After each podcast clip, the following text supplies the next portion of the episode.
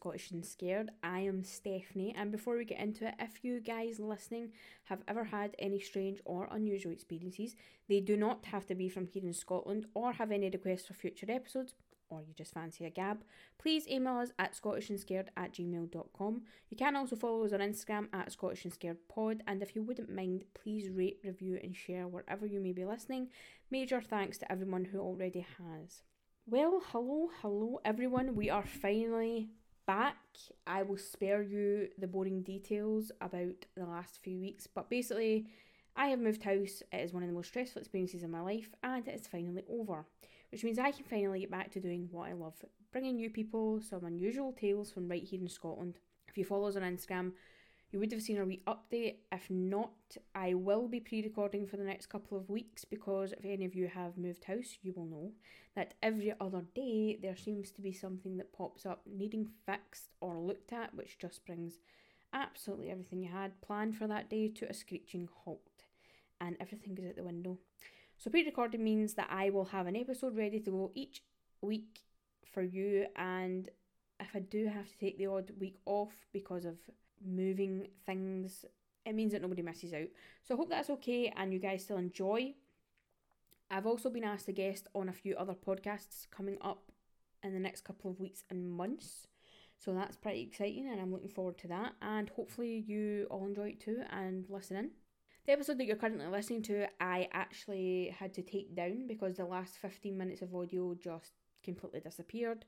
No idea where it went, couldn't get it back. So I had just had to pre record, but when I sat down to pre record, there seemed to be uh, an array of things that were just preventing that, such as my new neighbours who are currently renovating their house. So it is constant construction at all times of the day. I have a seagull who is taking up a nest on the roof on the house facing me, which I can see from my window, and um, just constant seagull noises the whole day and I can hear the baby. There's a bit there's like a tiny wee nest right in the middle of the roof, which I can I've got a very clear view of the wee baby in the nest, which adorable, love. I watch it every single day when, when I'm working. But it screeches all day. It's mum and dad screech all day. All the other seagulls screech all day. So it was very difficult for me to find a time of day where it was quiet enough that I could actually sit down and record. So I'm currently sitting down to re-record this in the dead of night, and this is probably when I'm going to be recording most of my episodes, as it seems to be the quietest. Other than that, I have absolutely nothing more to update you on or bore you with. So why don't we just get right on into it? Today's episode is about a young woman called Marie Emily Fornario, or Netta, as she was known to her friends and family, and her story is a very strange one as always. So let's just start from the very beginning, shall we? Netta was born in 1897 in Cairo, Egypt, but then moved to Italy with her mother Nora Edith Ling and her father Giuseppe Nicola Raimondo Fornario, which that's a beast of a name. While they were in Italy, Netta's mother sadly passed away, and with her father not really being a constant in her life, she was taken into the care of her grandfather, Mr. Thomas Pratt Ling. Now, he was a very well known and successful tea dealer, and he took Netta to London to live in the family home. During the period Netta was living in London, there was a really big rise in secret societies and clubs where occult activities were being practiced.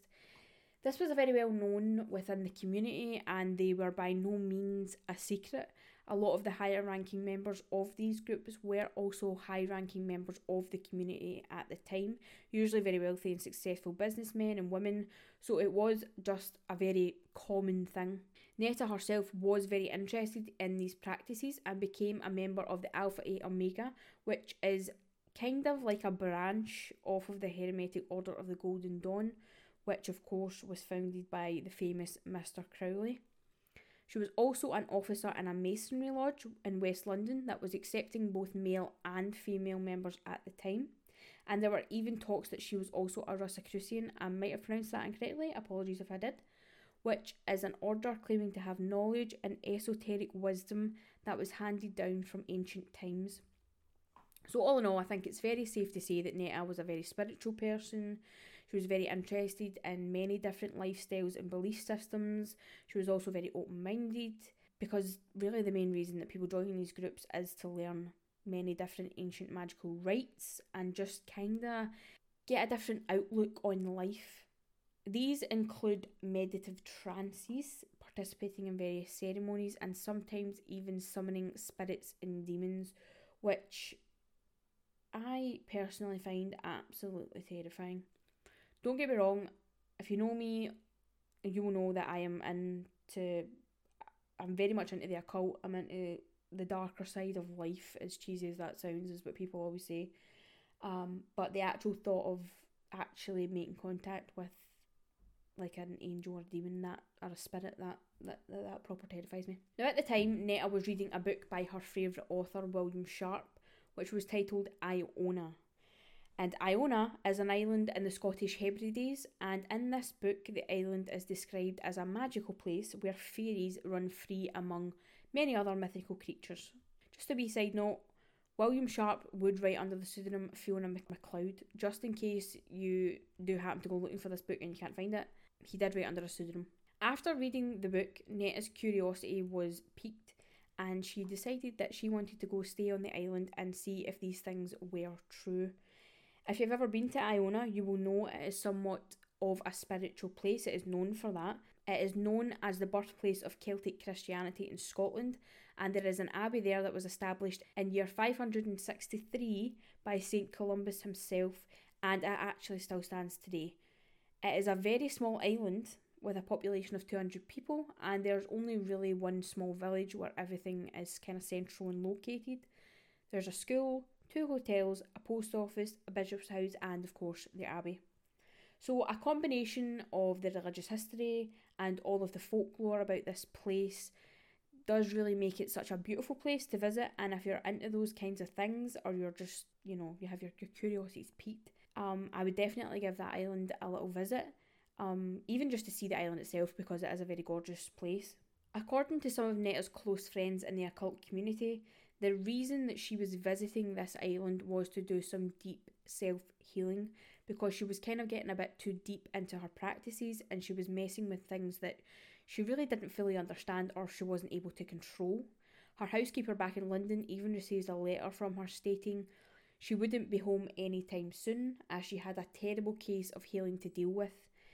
Like I said before, the island, it does seem like, even just Google Iona and even the pictures, it just, it does look like the kind of place where you could just go and chill and like ground yourself and just be alone. It really does strike me as that kind of place. The time the time of year that Netta landed on Iona was just at the end of summer, so the island was starting to kind of slow down. A lot of people were leaving, a lot of businesses were kind of finishing up for the season, so it was the perfect time for her to find somewhere to stay. She managed to find lodgings with the McCree family. Now, some sources say a different family name. I've seen McCrae, I've seen MacLeod, I've seen there was another one as well, but I'm, I can't remember. Obviously, I can't remember it. But I'm just going to go with McCrae because that is the more common one that I've seen when um, looking into this.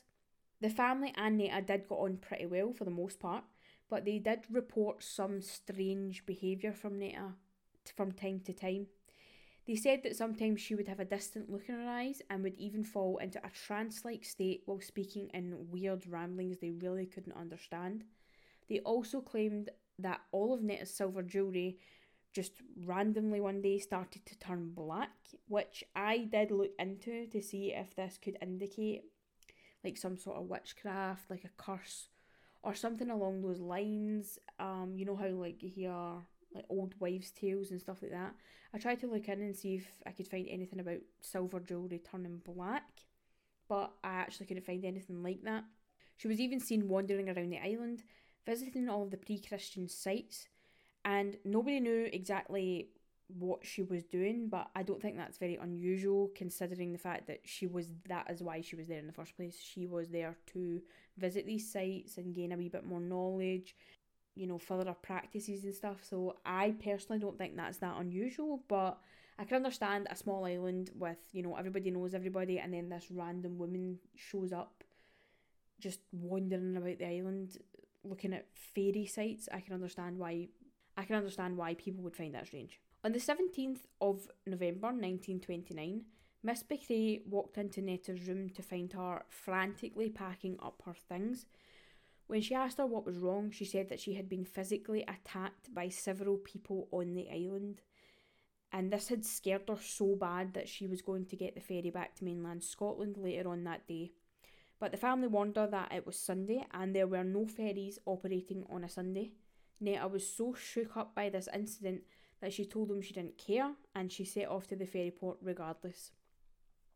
A few hours went by and eventually she did get fed up waiting and decided to return to the McRae home, seeming to be in a much calmer state than she was previously. Now, when she got back home, she told the family that she no longer wished to leave, and she thought that the best thing that she could do at this time was take a nice, long, relaxing walk around the island to clear her mind and just centre herself again. So that's exactly what she did. Off she went, and that was fine. On the 18th of November, the very next day, one of the McRae family knocked on Netta's door just to kind of check on her and see if she felt any better and see if she had calmed down, but there was absolutely no answer. After a few knocks, they decided the best thing to do would to be to enter the room just in case something bad had happened and, you know, something had happened in her sleep or during the night. But when they entered, Netta was nowhere to be found. Now, the room itself was very tidy, there was nothing out of place, there was no obvious signs that something was wrong or there had been a struggle, nothing like that. A few hours went by and the family started to become very concerned as Netta hadn't come home and while asking around the village, nobody had seen her. So at this point, they kind of think the best thing to do is just get their boots on, get out there, walk around, see if they can see her, just in case she had got into an accident or something bad had happened. Um, but they really couldn't find anything. They asked around and nobody had seen her, nobody had heard anything, so they just kind of had to go back home and just wait. It wasn't until the next day, on the 19th of November, that Netta would eventually be found. Unfortunately, Netta was found dead at the age of 33 in the middle of a local farmer's field by two local men. Now, the actual location where she was found was very close to a fairy mound, which are they're kind of just like hills or mounds, and they're usually near the remains of an ancient structure that's kind of been taken back by nature, and naturally it just kind of takes the shape of a mound. But stories and folklore say that these mounds are the homes of fairies or they are portals to the other realms. So there are mythical or magical ties to this location where she was found. At the scene, there was a knife nearby and a cross had been cut into the hillside with probably the same knife. Now, occultists claim that the ritual of carving a cross into a hillside is used when trying to contact the fairy realm. So again, we have these ties back to fairies and magic. So we do have this is a this is a recurring theme. Her body was found wearing a large black cloak under which she was completely naked and her feet were covered in small scratches which I can easily see being a result of kind of walking through the grass and fields to get to this mound. If you've ever walked on dry, that crispy grass with no shoes on, you know exactly what I'm talking about. It's kind of like walking on pins that are broken glass. So I can see where the small scratches would have come from. The autopsy couldn't really pin down an exact time of death. They could only state that she had died between the 17th and the 19th, which we already knew from the McRae's statement. It was also concluded that she died of exposure. In November here in Scotland, it is absolutely bitter. It does drop below freezing and in the winter. And I live in central Scotland, like I live in the city, and it is absolutely frozen. So I cannot imagine how cold it would be in the Outer Hebrides up north, where it's proper cold. And I just definitely couldn't imagine walking around with absolutely nothing on but a cloak in that kind of weather. So on the surface, this does look like a simple death. Woman wanders outside in the cold and dies of exposure. But the strange thing for me is why did Netta wander all the way out there to that specific spot with no clothes on and just essentially she lay down and she died. That is essentially what she did. Now, I think there are a few strange things that happened prior to her death and after that I would like to talk about because I do think that they're worth mentioning. Firstly, when Netta died, she had a very large sum of money in her estate, which in today's money does come in at around £25,000. And as I said at the beginning, Netta was a very well known member of the Occult Society in London at the time, so everyone that she came into contact with probably knew that she had money. Now, I'm not really sure who the money went to after she passed. I really couldn't find any information on that, but I would just assume that it would have went back into the family estate. She did claim on several occasions that people were trying to mess with her mentally, and she even said people were trying to physically attack her on the island the day before she died. When some of the locals were interviewed, they claimed to have seen a large man in a black cape wandering around the location where Netta's bodies was found. Now, I'm not saying that this was a murder. I think it's just worth mentioning that there was another person seen at the site where she was found, and she was stating that she was being both physically and mentally attacked. So I think that that is worth mentioning. When the police searched Netta's room, they confiscated several letters that Netta had written and they were passed to the Procurator Fiscal for consideration, but no official police investigation was ever conducted into her death. In one of her letters to her landlady back in London, she claimed that certain people were affecting her telepathically, which I will be honest, the practices that Netta was involved in and the friends that she had and the circles that she ran in, it is completely easy for me to believe that this could have been a possibility that people were messing with her mentally um but how but I mean like how would you even go about trying to prove that? Like how would you prove that people were mentally you know like kind of toying with her or you know trying to contact her I, I don't know like how would you even prove that I also think it's bizarre that she was naked because from the stories that I've read and I've collated all this information into this one, you know, report kind of thing. The McRae family spoke to Netta before she left the house that night, and she wasn't naked. She was fully clothed. She'd had to have her black cloak on, but she was fully clothed, shoes, the whole shebang shaboodle. But when she was found, she was absolutely, she was completely naked, but her clothes weren't at the scene, and she had no shoes on, but they were never found. And I just think that is so bizarre like, why was that never looked into? Like, were they ever found? Where did they find them? Um, I couldn't find anything online about that, but I also think that that's very bizarre. But I do think it is very important to talk about the health aspects of this case. If you remember earlier, I mentioned that Netta's jewellery was turning black, and when I looked into this, I didn't find any supernatural explanations for this, but I did manage to find a medical explanation. There is a condition called acidosis, which is where the body fluids contain a wee, a wee bit too much acid, which can cause other medical conditions such as diabetes, among a lot of other things. And there are several symptoms of this condition, including confusion, paranoia, anxiety, you know, like things like that. Um, it can also cause silver jewellery to go black as the body does try to get rid of the excess acid through the skin.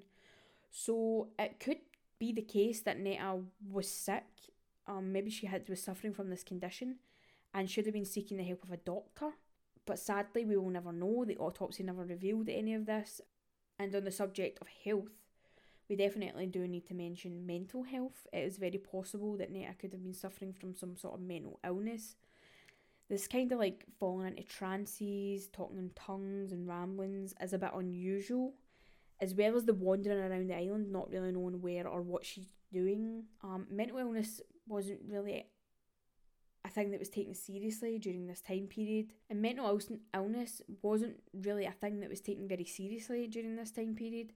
You know, sadly, many times it would just be that the person would be told they were possessed or they were they had to be locked up in a mental asylum um, and they were never really treated. It wasn't mental illness wasn't really treated. It was just kind of like lock them up, forget about them. They're not causing any issues, and that was that.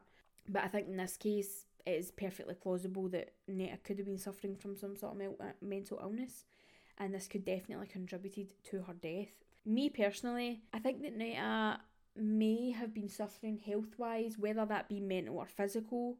Like I said, I think she was suffering in some way, and she had, you know, the best intentions that night to go out, clear her head, go out to this fairy mound, do like some sort of ritual or whatever she was planning on doing out there.